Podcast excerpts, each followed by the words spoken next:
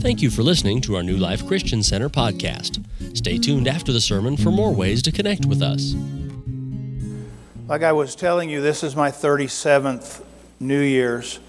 Tracy and I um, grew in um, churches similar to this, where people actually believed that God was still doing stuff. And, and so I always wanted to do the stuff.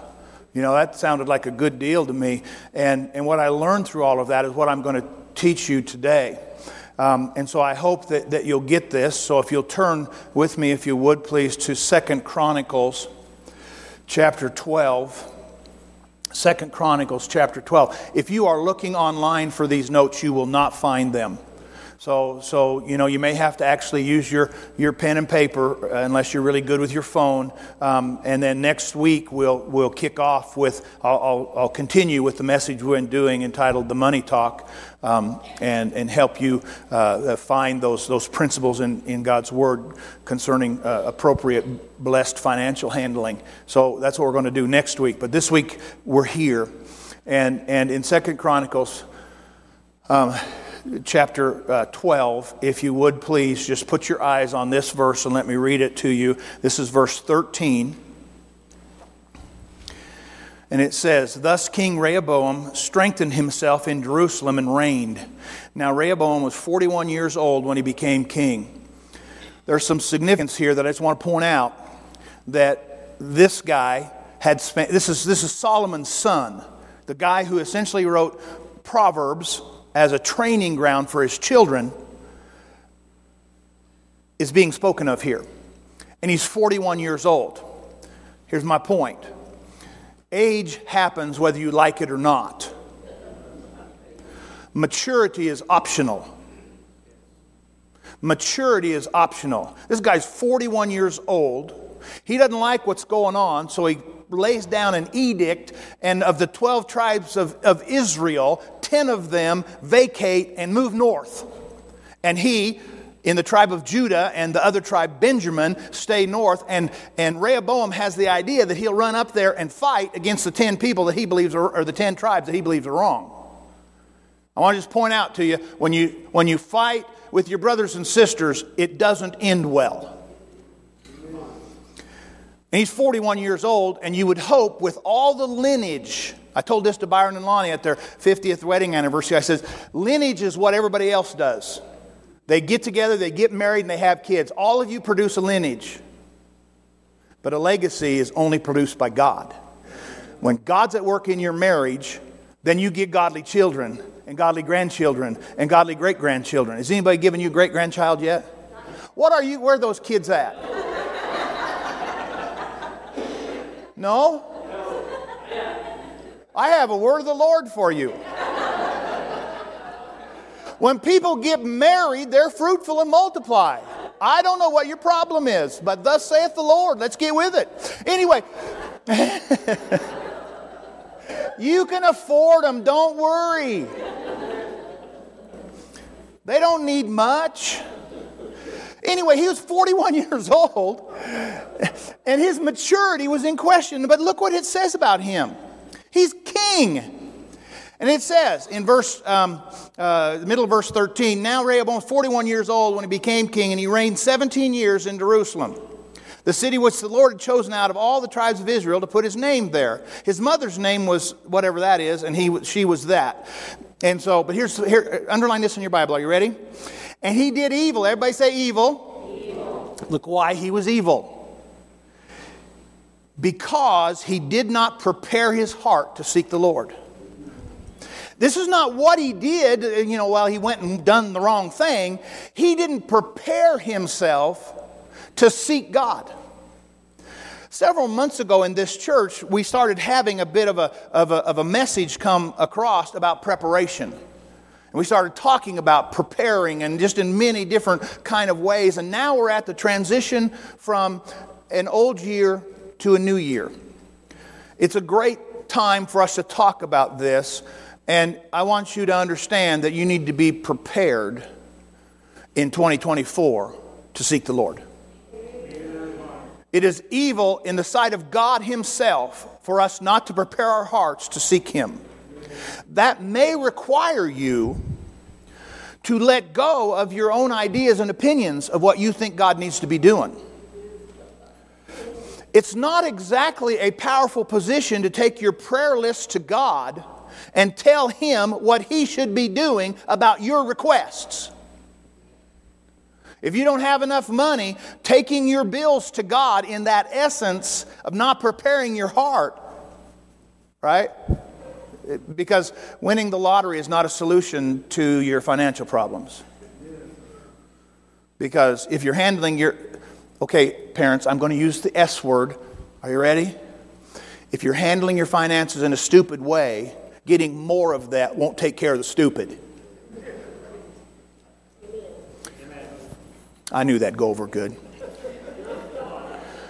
How many of you ever made a New Year's resolution?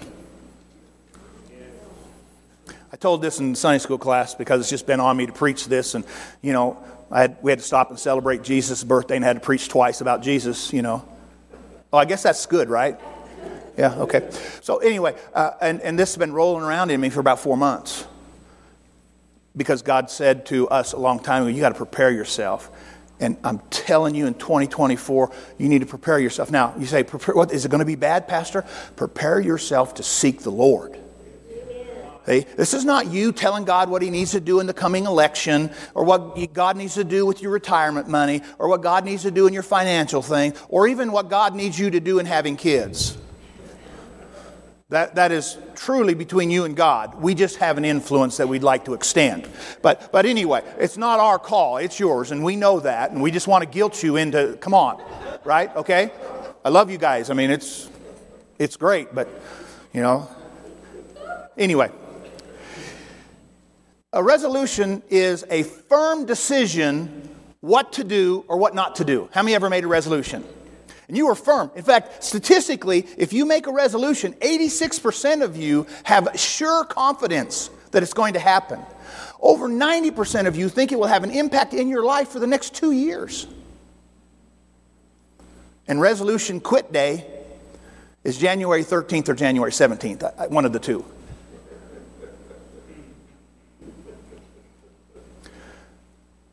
Almost 90% of you believe resolutions are going to work.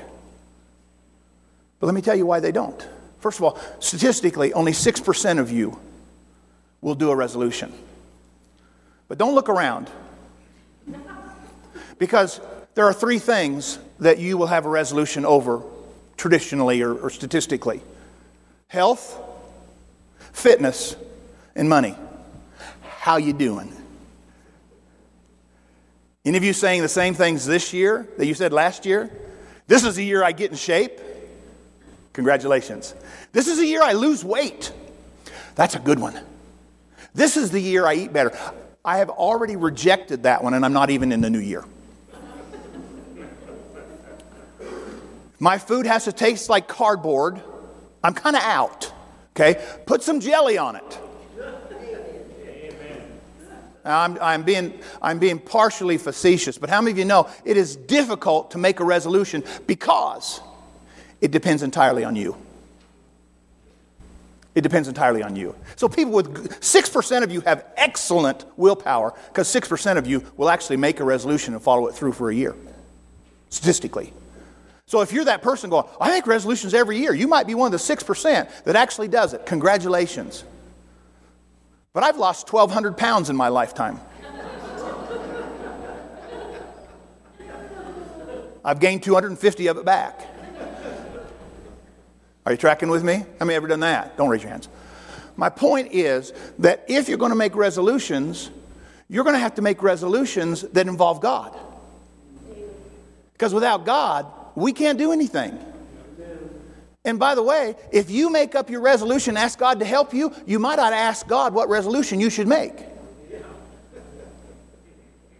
Because I'll just tell you right now, He's already in charge of your health. He's already in charge of your money. He's already in charge of your fitness. You're just resisting His word or His, his voice to you in those areas.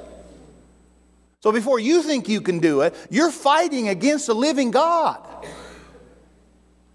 Well, I knew. See, I'm going to preach to the angels that stand back here every once in a while and just tell you that was, that was a good point, Glenn. Way to go. self dependence, on self realized resolutions require us to try harder more often. Self dependence on self realized resolutions require us to try harder. You can never work your way into the blessing of God. You can't. Either Jesus does it for you, or you try harder and you'll do it again next year. How many of you ever set a goal? Any of you ever set a goal? Look at this. Turn with me, if you will, to the book of uh, Isaiah. Let me just make sure we're going the right space here. Isaiah 43. Isaiah 43. I've written this sermon a minimum of seven times. And I was almost positive I knew what I was doing until I didn't know. And I, I, I begged God, I said, give me something powerful so that we can all focus ourselves towards. And He kept talking to me about goals and resolutions. If you've ever set a goal, you've set it based on what society will teach us. In fact, there's an acronym called SMART. And, and uh, um, SMART really um, stands for being succinct, right? I mean, being like purposeful, succinct. And the M stands for measurable, and, and the A um, stands for achievable, and, and the R uh, stands for relevant, and the T stands for tangible. So when they teach, sorry, I got a degree in psychology. I know how all this stuff kind of works here. So, so anyway, they give you these cute little things, and they say, hey, make sure that it's, it's, it's succinct, you know, make sure you get there. Let me tell you something. When you set a goal without God, it'll always be attainable because you'll set it according to what you think you can do. And yet, the Bible says throughout it in many spots, God gives us exceedingly abundantly more than we can ask for. God overflows our cup. I just want to tell you something. A messy God cup that's overflowing is, a better, is better than a cup you can control.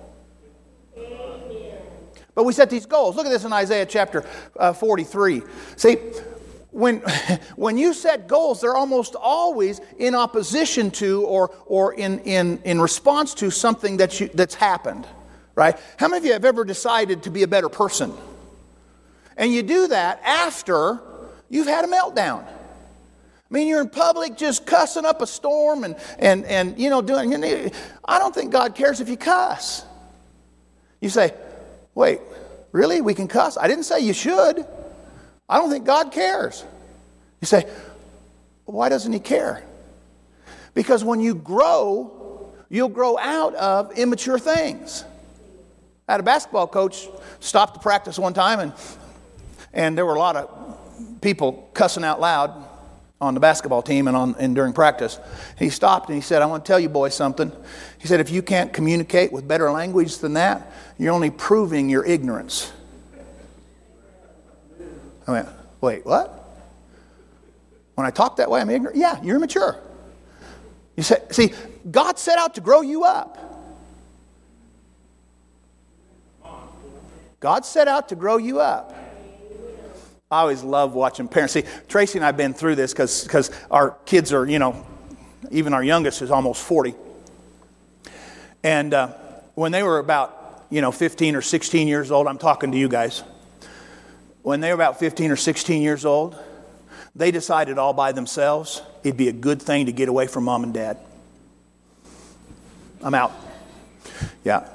I like it when you guys sit here because then your parents who are sitting across from you watching your facial expressions, going, yeah, give it to them, Pastor. They are all cheering me on. Because you see, right now, at, at 15 years old, you know everything there is to know about your life. You're sure. And some of us sit here with a little bit of gray hair, and we're going, yeah, that's not going to go well for you. Thank you, Dad. you know, you want, you want to grow up and have a degree in college partying.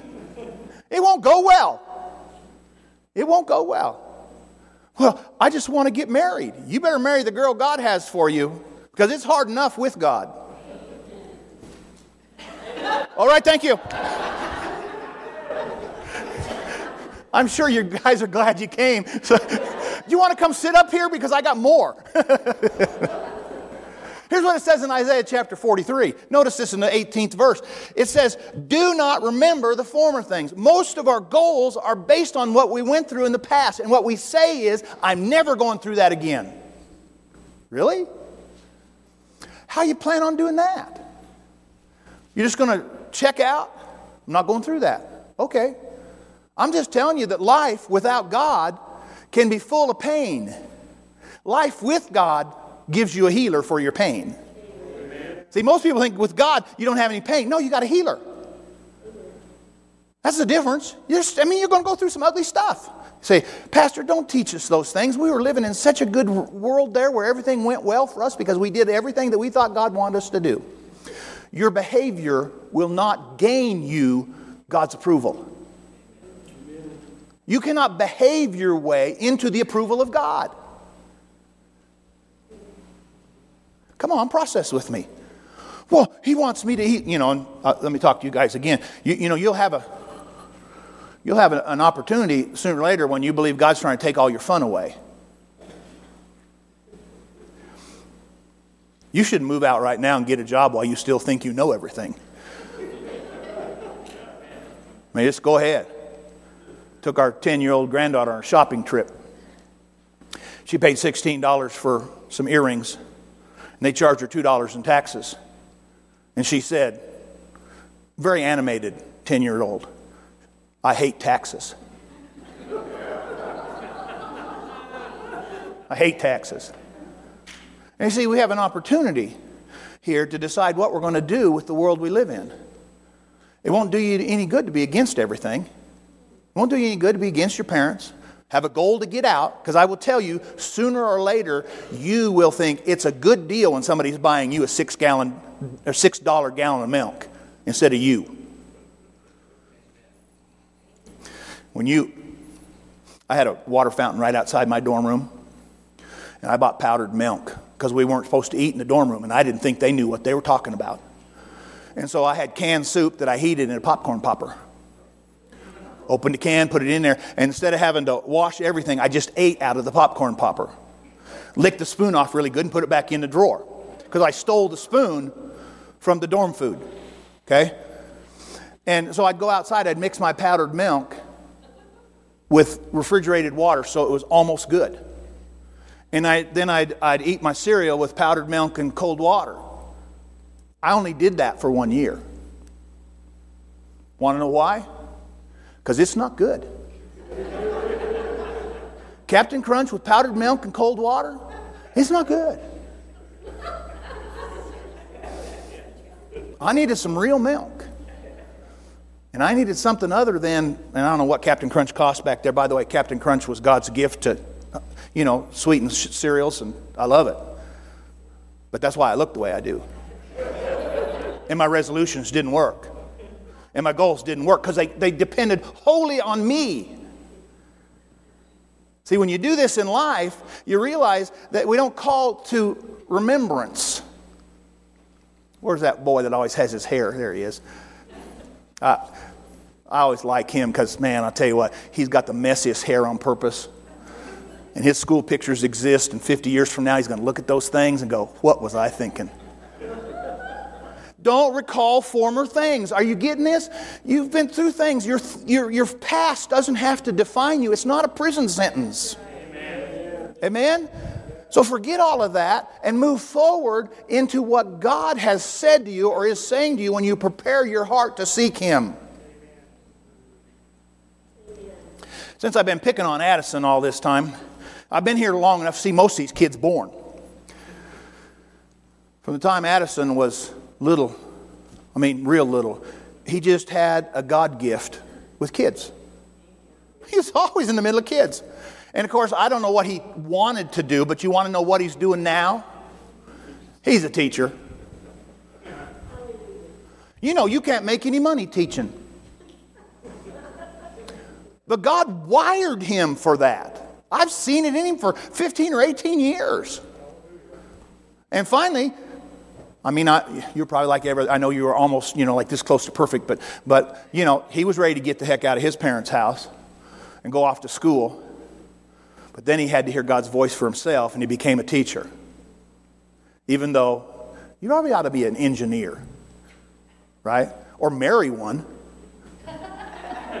Is she an engineer? I don't remember what she does. She's not, huh? The two of you just struggling with low paying jobs and just making it through. Life is terrible. Life isn't terrible for them, they're hearing God's voice. You can't, you can't go into life without being prepared to forget the former things. By the way, you just don't know what God's going to do in 2024. So you'd be better off going in with a blank slate.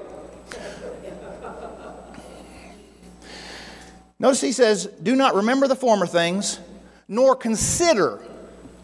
The word consider means to separate mentally for the purpose of preparation or understanding. How many of you think you can diagnose what's happened in the last four years to satisfy everybody's desire for understanding? No. Now we're going into another election year, and it will be as crazy as any of the rest of them.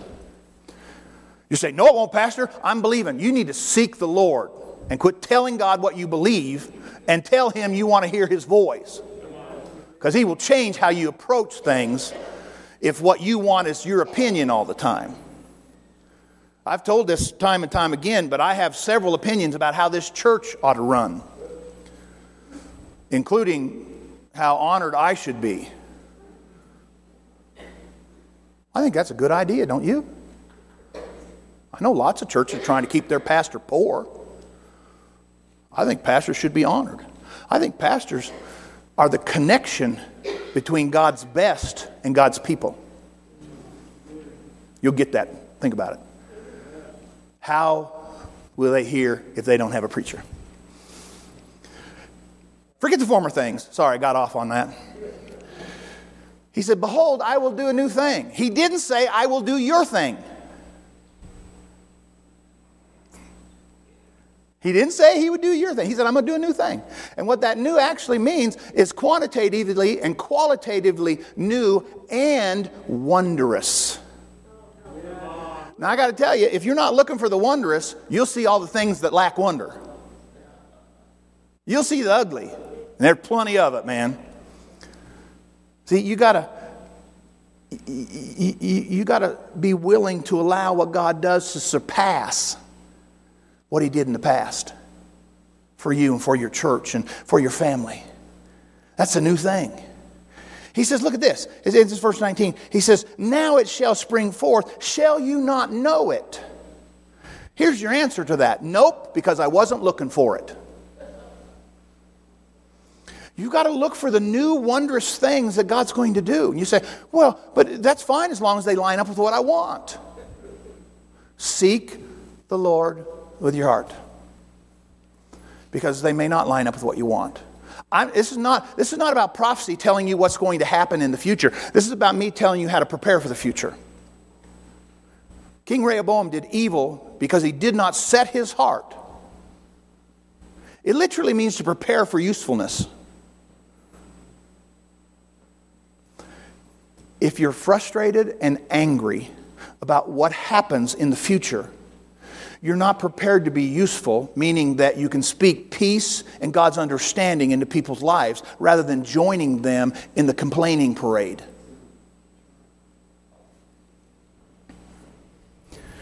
I know none of us have ever complained, but we know people who complain too much. God, rid us of that. Give us your spirit, Father, to be patient to be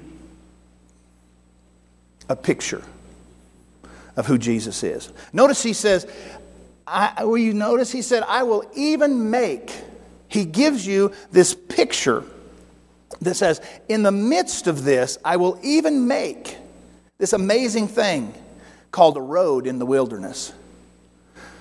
The, another word for, for, for wilderness is uselessness. It's this, it's this area, this, this thing that has nothing in it and it's useless. And he says, I'm going to make a road through the useless. Okay, did you miss that? The useless is us magnifying our own opinions to the point that they make us frustrated and complainers. He said, I'm going to make a roadway through that for you. See, that's no way forward. That just makes the road wider when you complain. You just get on there with everybody else and start whining and complaining.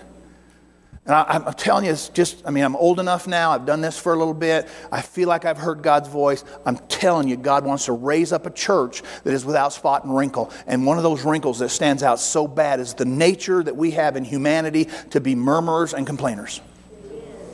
Let it not be anymore, Lord. You say, well, what if we don't like what's going on? Well, it won't help to complain. Well, we can't just stand by. You can stand by if the other option is for you to be fleshly, outside of the character of God.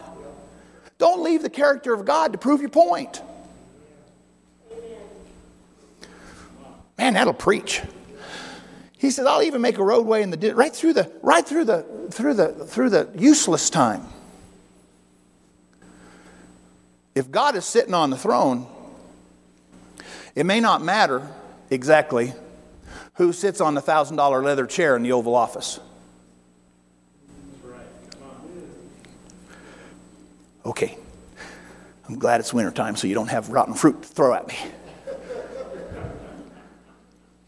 There's a roadway, a course of life through this useless territory.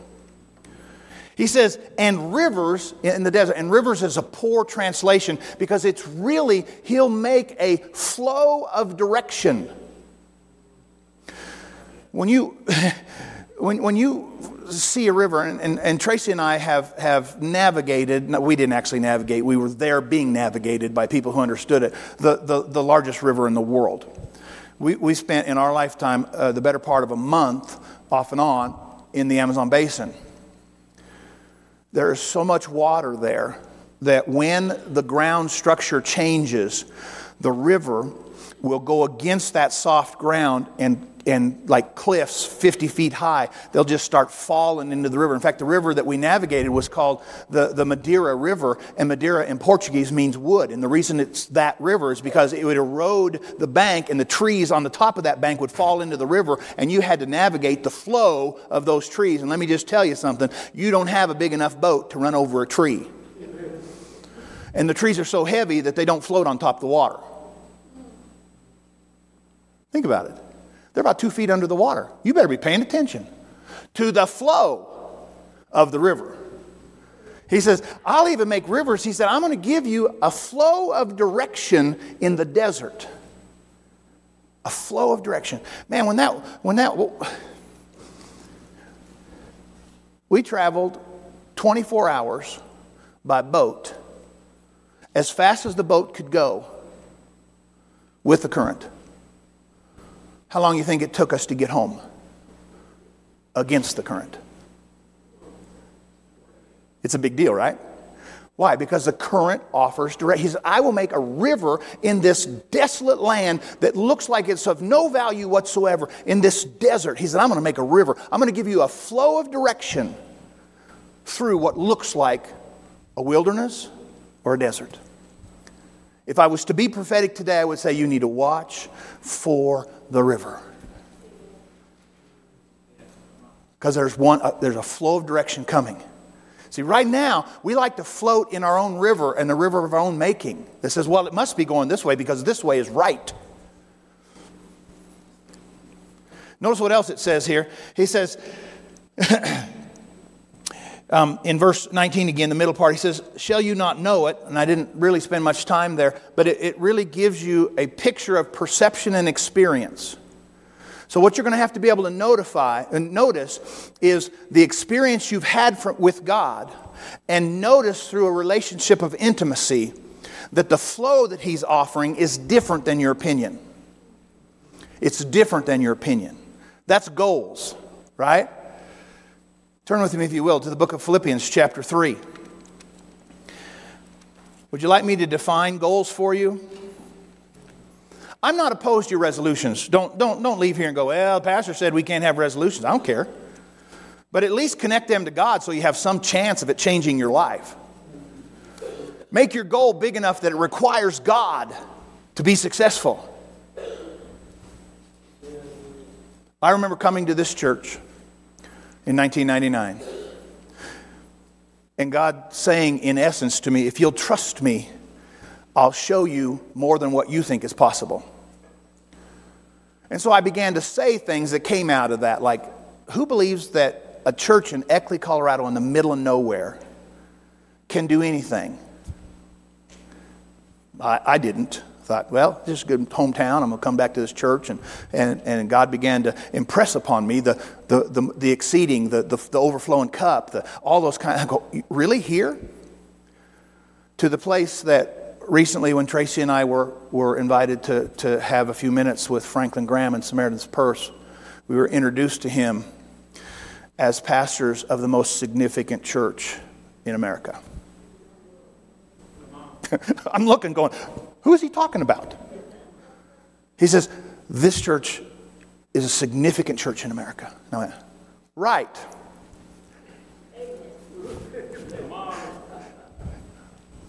It only is if God's involved. No human can make that happen. You cannot set your goals high enough. Are we together? Okay, so since the pastor teaches us that resolutions are kind of useless and goals are never set high enough. Goals are never set high enough. Quit being selfish and believe in God to have your own needs met. Believe God that God will meet your needs and you'll have enough to meet 10 or 12 families' needs. Be significant. Look for a legacy. In Philippians chapter um, 3, look with me, if you will, please, at the 12th verse. He says, Not that I've already attained or am already perfected. This, this fits with our setting our heart, really setting boundaries to our heart that will always seek God. He says, But I press on that I may take hold of that which Christ Jesus also takes, took hold of. Verse 13. Brethren, people of new life, I don't consider myself to have apprehended this. But get ready and count with me. This one thing I do, forgetting those things which are behind. Everybody say one. one. Reaching forward to those things that are ahead. Everybody say two. two. The third one. I press towards the goal of the prize, the upward called of God. Everybody say three. three. God considers all three of those one thing. You cannot do one without it leading to the, it's all one thing. God's math is terrible. One plus one plus one equals one. You say, that's not right. No, that's exactly right. You plus your wife plus God equals one. One flesh in the Lord. It's throughout the Bible. You say, no, it's not. Yes, it is. When you add God to anything, it becomes about Him. That's your one. And so when we get to this place and we say to ourselves, okay, I, I want to do this, well, you can't focus on what you determine you want the results to be. Because if you're in a church in Eckley, Colorado, and you determine what the results are to be, what you will plan is some level of comfort for the people. Lord, give us enough money to buy nice chairs so people can fall asleep when I preach too long. Lord, give us enough money to have enough heaters in the building so we can raise and lower the temperature when we think it will help. Lord, give us enough money to hire the staff and do this and to do that. And, and, and, and we, we, go, we go short. I've never met a pastor who said, Lord, give us a million dollars to give away. They want $5,000 to fix the heater. Will you join me in believing for the exceedingly abundantly beyond anything that we can even dare to ask God? Anything we can imagine? Going, we don't want it for us. I don't want it for me. Listen, I'm old enough to check out. If God doesn't strengthen me to do this, then all the other stuff isn't worth it. I can go home and you know, ride my bicycle. I like riding my bicycle. Or I can just check out and move to Texas. You know what's warm in Texas right now? I mean, Dean told me this morning he's taking a, what, a red snapper cooking class. I told him, I said, there ain't no red snapper around here. I don't know why you're doing that. You got to go somewhere where they got them things. They should teach you, I know where you're going, I think I know where you're going. They should teach you iguana cooking lessons because they're all over down there. Cook up one of them lizards. That, what's that? Tastes like, chicken. Tastes like chicken. All right, good. Yeah. But you only eat the tail. See, when you're the focus and you determine the results, you get the perfect picture of you that you determined. When you're the focus and when you determine the results, you get the perfect picture of you that you determined. I don't want to be me. I want to be Him. I don't want to make a perfect picture of me. I'm not trying to please people anymore, and that should be obvious, I guess. Sorry. I want to live out my life pleasing God. I want to get done with this sermon today and look up into heaven and see God going, All right, way to go. because everybody else falls into the shadows of the reflection of His glory. I want to be that guy. I want you to be that church. I want you to stretch yourself with me and seek God's heart and seek it for more than you could ever imagine. Hear the revelation, prepare, do crazy stuff. People look at you and go, What are you doing? I'm just following God. Just leave me alone. Well, you shouldn't. I'm telling you, the number of people who have tried to stop me from doing what I'm doing to tell me I can't do what I can't, what, I, what I'm doing. Just stop it. Trust God. Make it a big picture. Don't make it a picture of you, make it a picture of Him. What would happen if we looked like that? To press on to the goal. So here's my here's what I want you to do. I want you to press and I want you to seek God for his picture of your growth in the next year. Don't come up with goals. I need to make $100,000 or I need to save this much money or I need to get this or I need to do that. You know, I want you to press into growth. God, what am I going to look like after spending the next year with you? What's going to change? In, See, you can say, well, I have this goal and I'm not going to eat so much. Well, I have that goal. I've had that goal every year for 50 years probably. And sometimes I just don't have the giddy up to do it. Because, man, sometimes food's really good. I had a peanut butter and jelly hamburger again this week. Went to my favorite restaurant. I hate the fact that they put the calories on the menu. My hamburger that I like so well is more than a full day's supply of the daily calorie intake. And so I just believe God to take the calories out. Because everybody knows that works. What would we look like if we so embraced the growth picture that God has for us that a year from now we got together and we looked around and said, I just cannot believe what God did in our lives? You say, well, you, you're already, you know, I mean, as a church, we're already there. I mean, it, it's amazing. I, I'm not satisfied that this is God's best. I think there's more. Will you join me in the, in the coming year? Just gaining the vision of growth in Him. What will I look like one year from now? Can we have that discussion? Can we, can we, can we move forward and say, boy, this is going to be great? Because here's what happens. The Bible says in Revelation chapter 2, um, I think verse 17, Jeremy, if you can find that, Revelation 2 and, and 17, maybe, and if you put it up there, I'll tell you. Here's what it says. It says, to him who overcomes, says here has ears to hear or something, eyes to see, something like that. And then it says, to him who overcomes. Yep, that's it. It says, He who has an ear, let him hear what the Spirit says to the churches. To him who overcomes. Overcomes what? overcomes our natural desire to make it about us. I'll give some of, look at this. He said, I'll give some of the hidden manna to eat. Now, I don't exactly know what this means, but I know that exactly it means something that I'm not ready to understand. God's got some hidden stuff for us to eat. And,